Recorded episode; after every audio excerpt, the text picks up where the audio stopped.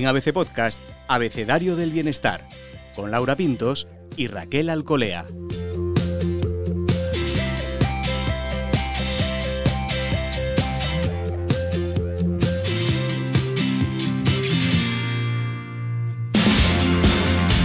Bienvenidos bienestarios, soy Laura Pintos y en este episodio del Abecedario del Bienestar hablamos con Tomás Navarro, coautor junto con Fernando Trías de Bes del libro Yo Soy Así. Y vamos a hablar sobre un tema que nos atañe a todos, porque todos, sí, todos, tenemos alguna, confesable o no, mm, de estas cosas. Hoy hablamos con la M de manías.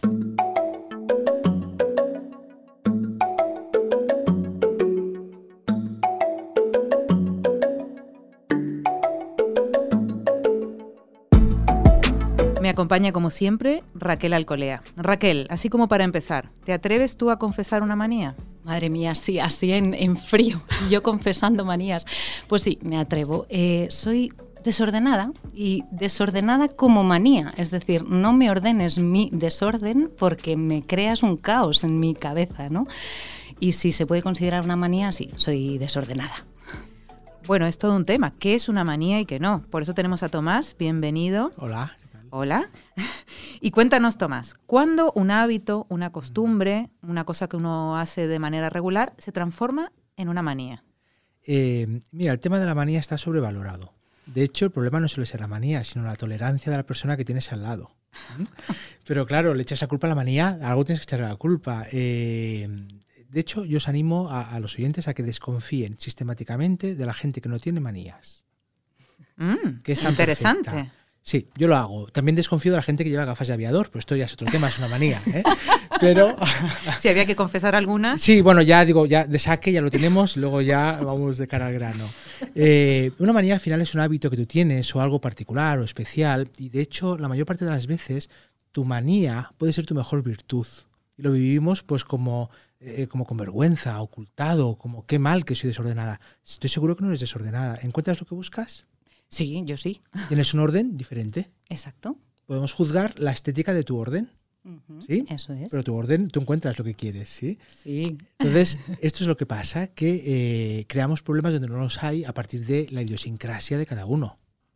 Pero entiendo que una manía, o solemos llamar manías, algo que es exagerado, ¿no? O diferente. ¿Tú crees que es diferente? Es un sí, enfoque muy positivo. Sí, mira, de hecho en el libro, en todos los relatos, hay una línea roja que no se puede pasar, que lo explicamos. ¿eh? Eh, mira, un, por ejemplo, un capítulo muy controvertido es el de los celos. Entonces, los celos ni son buenos ni son malos, son humanos. Eh, lo tienen los animales también. ¿eh? Si tenéis perro, veréis que vuestro perro es celoso y quiere tus mimos. Es algo que está asociado al miedo. ¿Qué ocurre? Ocurre que el miedo es natural, si no estaríamos muertos. Los celos es algo que facilita el apego, estar apegado a una persona, tener afiliación. Si la base de esa persona es violenta, pues mal vamos. Si la base de esa persona no es violenta, es afable, por ejemplo, pues a lo mejor te estimula a, mira, voy a darle un masaje a mi pareja, porque he visto que un masajista le daba un masaje y no puede ser, le voy a dar yo uno mejor. ¿sí? Entonces estimula esa relación. Y luego está el trastorno, que es esa línea roja, que ya no son celos, es un trastorno delirante celotípico. Y eso es muy grave. ¿sí? Uh -huh. Entonces, cualquiera de las manías per se no son malas. A veces hay que encontrarle un buen camino. Una persona muy ordenada, pues mira Maricondo, es muy ordenada, se gana la vida y oye, y es la mar de feliz ordenando, no tiene ningún problema. De verdad, ¿por qué no se me ocurrió a mí antes? qué negociazo, porque Laura no ha dicho su manía. Ah, a mí me encantaría que confesase alguna, porque aquí empezamos de primeras Claro. y no ha confesado nada. No, no, es que yo tengo muchas, pero... Pero bueno, una manía es el orden, justo, el orden, Mm. cada cosa en su sitio. Sí. ¿Mm? Y hay cosas que no sé muy bien si son manías, ¿no? Pero esto de comprobar si ha cerrado bien la puerta o el coche, Vale. mm, Bien. yo creo que está cerca. Eh, Depende. ¿Eres capaz de perder un avión para ir a buscar, para confirmar que el coche estaba bien cerrado? No. No, pues no es una manía. Qué alivio, Tomás. Claro, si dices, no, es, es protocolo, es seguridad, ¿eh? es para que tú quedarte tranquila. Si dices, no, no, es que tengo el coche en Móstoles, estoy en Madrid, lo dejo todo, cojo un metro y voy a ver que el coche esté bien cerrado. Vamos a hablar. ¿sí? Y esto cada día, tres veces al día. Vamos a hablar. Hoy me he ¿eh? salvado, hoy me he salvado. Sí. Es curioso lo que comentas además, Tomás, de las líneas rojas, ¿no? Con el tema de los celos y la pareja e- es brutal, ¿no? Pero con esas líneas rojas eh, había señales que podíamos identificar de "Mm, estoy eh, llegando a la línea roja, ¿no? Mm. Estoy, debería un poco mm, Sí. analizármelo. Sí, lo que pasa es que uno no se da cuenta. Esto es la teoría de la viga en el ojo ajeno y la paja en el propio, o al revés, no, la paja en el ajeno y la viga en el propio. Este libro, yo creo que la mitad de los libros van a ser regalos. Si a ti te regalan este libro, con un capítulo marcado, subrayado, entonces están diciendo algo que, que- que no, ya te han emitido señales sutiles, señales evidentes, te lo han dicho cariño, o sea, o cierra los cajones me vas a volver loca, y entonces ya solo queda este libro, es el último recurso. Después de esto ya está el caos. ¿eh? Entonces, eh, cuesta mucho de aceptar tus propias manías. Eh, incluso el problema a veces es la convivencia, ¿eh? pero bueno, no es una cuestión de manía, sino de tolerancia y de respeto a algunas debilidades que podemos tener. ¿sí?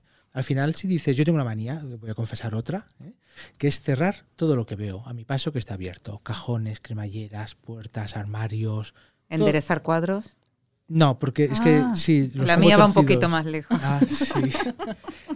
Eh, te voy a dejar una tarjeta. Me estoy leyendo el libro, Tomás. Vale, ver. vale.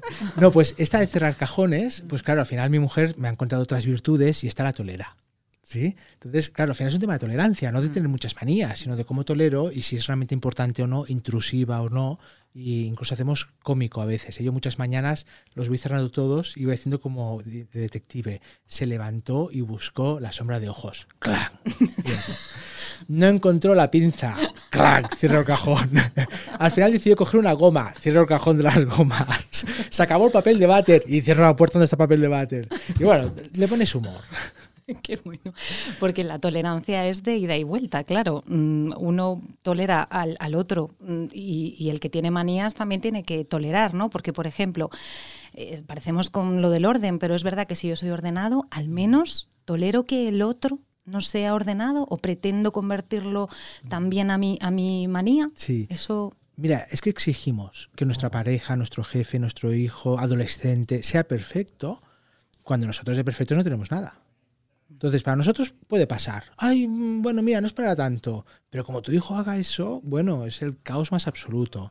Y ahí está ese punto, ahí está ese punto, Raquel.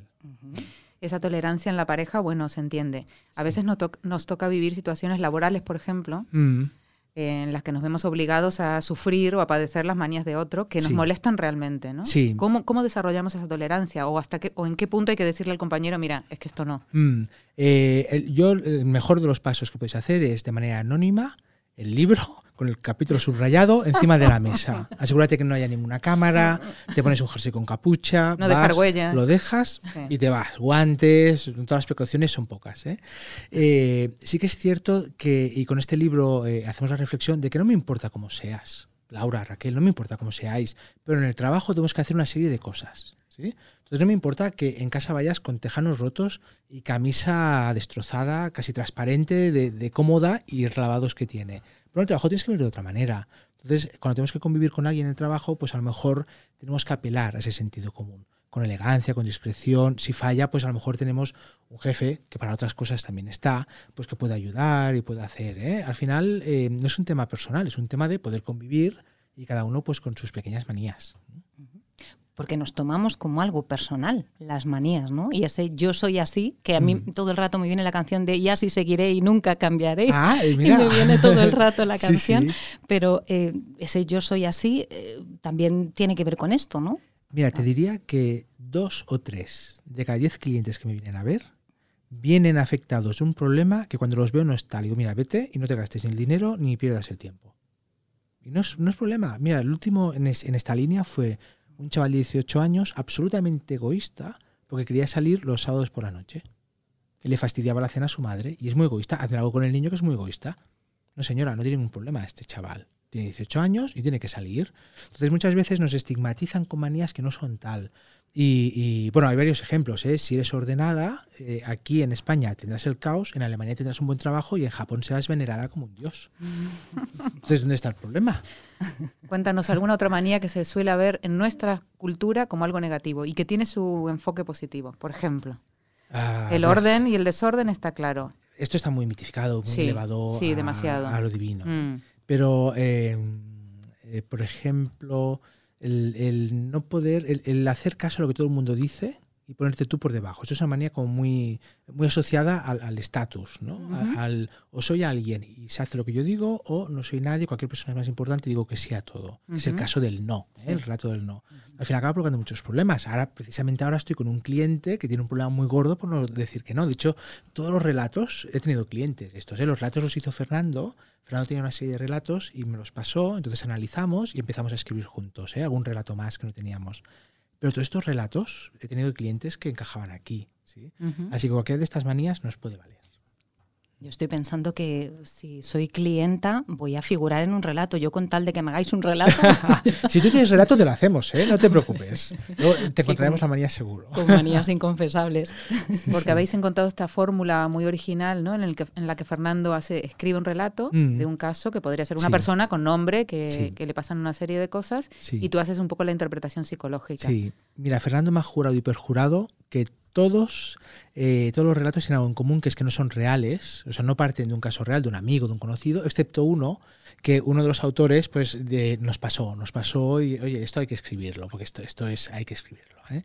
Eh, aquí queda, se aceptan quinielas, se acepta una porra.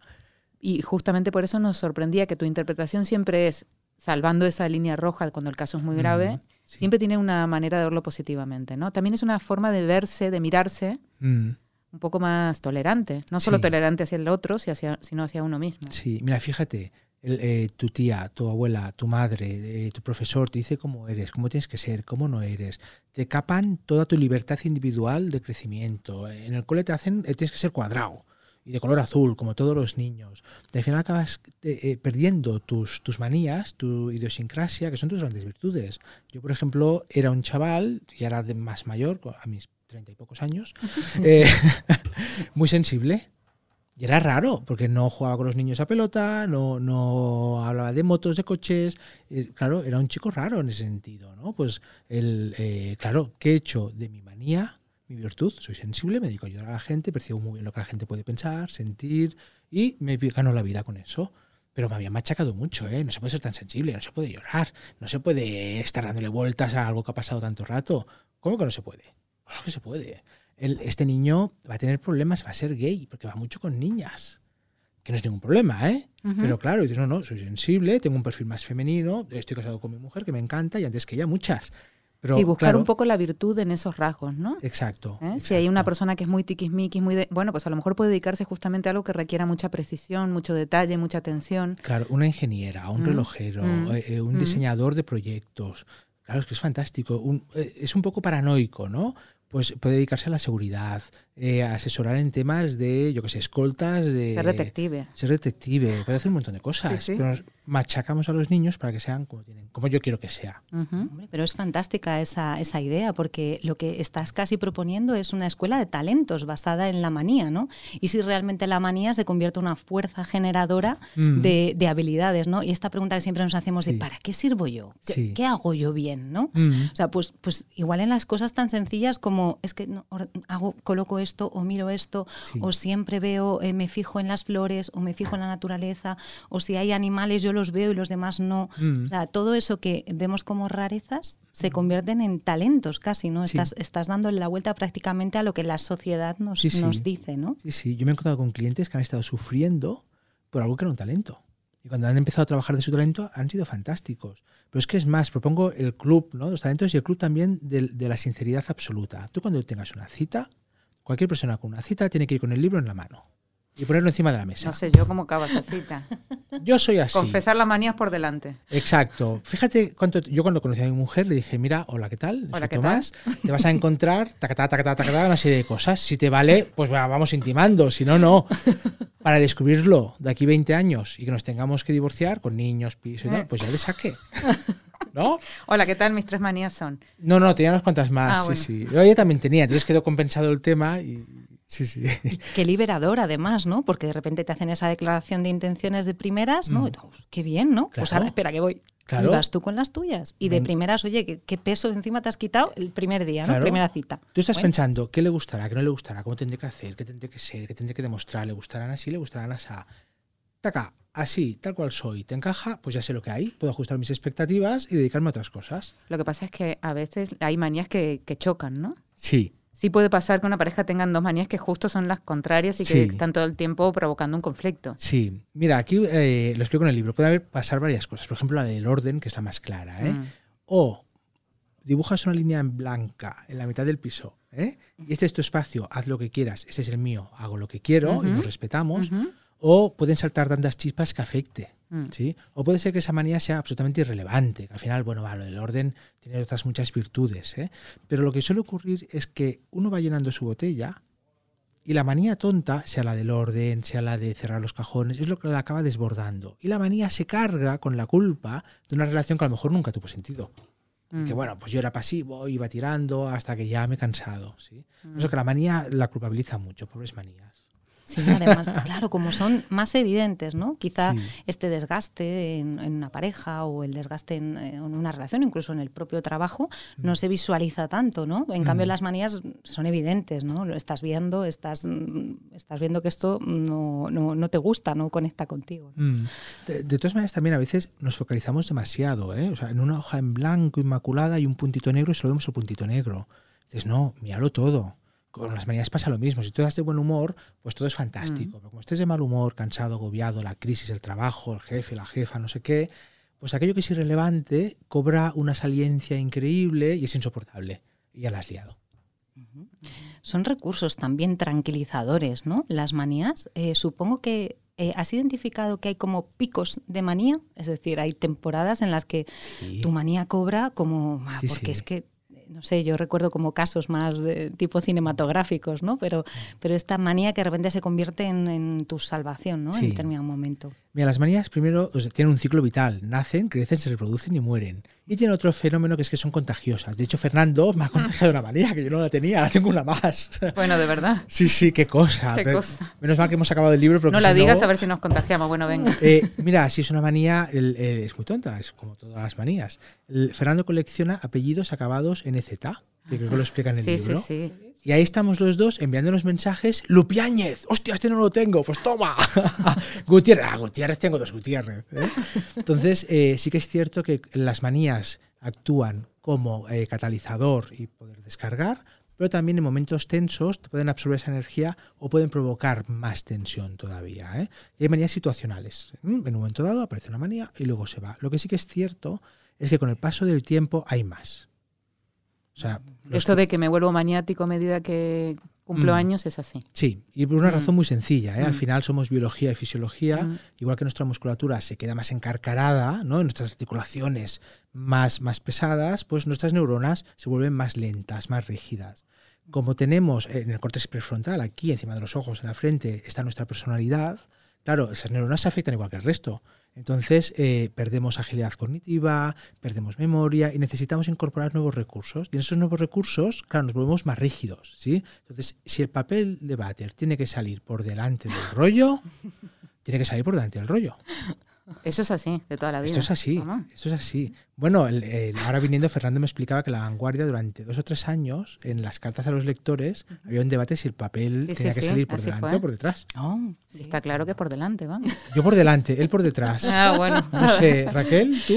Parece que es que es más higiénico, no sé, por delante, ¿no? Sí. Porque por detrás, no sé, que esté ahí todo el rato en contacto con la pared. Yo qué sé. Maniáticos. Pienso en las bacterias que suben, suben ahí las bacterias y llegan ahí Ay. al papel. Yo que sé, cada uno tiene sus No cositas. había pensado en las bacterias, ¿eh? Ya, pues fíjate, qué manía. Yo ahora si hablamos de bacterias y limpieza, creo que manías hay un montón. Sí, Que tienen que ver con la limpieza, con los hábitos así más. Lo que decías tú, lo más pequeño, ¿no? Y a Pero- veces. fíjate, el, Mm. eh, lavarte, eh, no querer tocar, lavarte las manos, esto es una manera muy habitual en hombres, ¿eh? Mujeres no tanto, pero en hombres sí. Eh, ir al baño, lavarte las manos y tener que abrir el pomo, Sí, con el codo. No es ninguna manía. Es que es, claro. Es que o es sea, así. Yo me la he lavado, pero los tres de antes no lo sé. Entonces, la de aspavientos. Esto hay que poner una cámara oculta en el lavabo de hombres enfocando la puerta. Porque hay Mejor gestos no, de toda mejor no. manera. Con el codo, con la americana, con un papel, pero luego ¿qué haces con el papel? Luego se cierra, esperando, ves a alguien que espera a que pase alguien y se cuela corriendo. Pero no es una manía. Es un mecanismo de protección para no coger un virus o no sentir asco durante un Mm. rato. Pues ya está. Decías un poco esto del- de, volvernos más rígidos, ¿no? También en, eh, hacemos gimnasia para el cuerpo, hacemos, Mm. ¿qué podemos hacer para, para un poco no volvernos más rígidos en, en la tolerancia hacia las manías de otros y las propias? Mm, Mira, es importante eh, ver mundo. El otro día eh, le explicaba a mi hija ¿no? el tema de pareja y le decía, imagínate que tienes que, porque, bueno, claro, mm, se preguntaba si tenía que ser un matrimonio para toda la vida o, pareja, entonces decía, vamos a tener dos, dos eh, supósitos, ¿no? Do- dos, dos situaciones. Una, que quieres una pareja para toda la vida. Vamos a ver si esto es real o no, porque a lo mejor a cualquier precio no. Imagínate que vamos a desvincularlo de las parejas y vamos a hablar de queso. Antes de decidir, porque a ella le encanta el queso, ¿con qué queso te vas a quedar? ¿Solo uno? Es que probar muchos. ¿No? Qué bueno. Claro, si solo tienes que elegir uno, pues ¿cómo vas a saber que ese es el bueno para toda la vida? Eres un no? padre muy molón, Tomás. Te has mandado al mundo y a probar. Sí, sí. El- entonces hay ejercicios, pues por lo mismo, leer, conocer gente, poner en contexto las cosas, eso es muy importante. Si al final dices, ah, es que no baja la tapa del váter, ya, pero es tan cariñosa o tan cariñoso, sí, que es irrelevante la tapa del váter. Pero no os peleéis más, decide ponerla automática o yo qué sé, o quitarla y ponerle un váter para él sin tapa, yo qué sé. Pero no merece la pena. El punto negro otra vez, ¿no? No enfocarse tanto en ese puntito. Mm, Poner en contexto, poner en contexto. Y justamente eso es lo que le decías a, a tu hija, que, que probase, que investigase, que... O sea, eso es una gimnasia. Entonces, Sí. para ver mundo, y probar cosas, sí. identificar, no tener prejuicios, supongo que entra dentro de eso o no necesariamente. Mira, yo hay dos palabras que me gustan mucho. Una es humildad y la otra es explorar. ¿Sí? Humildad para saber que puedes mejorar. No, será, no hay que ser perfecto, ni mucho menos, como el- el- la historia del perfecto García. Pero podemos ir mejorando y creciendo si yo ya lo sé todo. Claro, yo vivo en la montaña, en Andorra. Si me dices, bueno, pues yo qué sé, mm, como Cercedilla, árboles y tal. No, no tiene nada que ver. ¿Sí? O, Noruega. No, no, no tiene nada que ver. Pues si simplificas mucho, pues son árboles, ríos, tierra y ya está. Eh, entonces la humildad y explorar. Voy a ver qué. Si tú vas como un experto, pues dices, va, pues periodistas. Ya está, que me vas a contar, ya me he hecho la idea, ya me desconecto de la realidad y trabajo con mi esquema. En cambio, si soy un explorador, pues qué matices hay, pues le interesa el bienestar, o, o no sé, em, le gusta más escribir, le gusta más hablar, le gusta más entrevistar. Entonces, esa es la clave, explorar desde la humildad. Muy interesante, me quedo con esta idea, Tomás. Eh, este Yo Soy Así, este libro tan Mm. interesante de historias.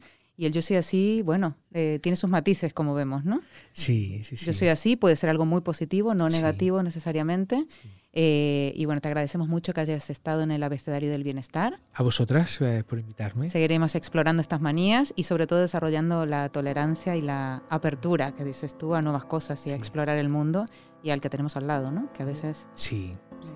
Es que tien- no- solemos tener más virtudes que manías. Y acabamos bonito. viendo las, las manías. Y muchas de esas manías son virtudes en el fondo.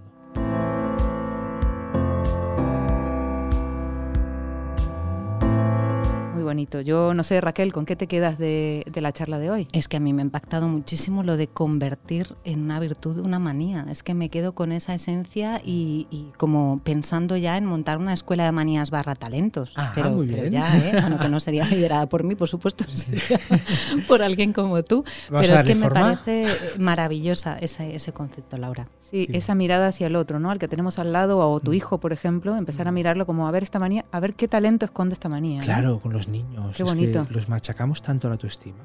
Cuando no tiene ningún problema, Mm. le creamos tantos problemas. Mm.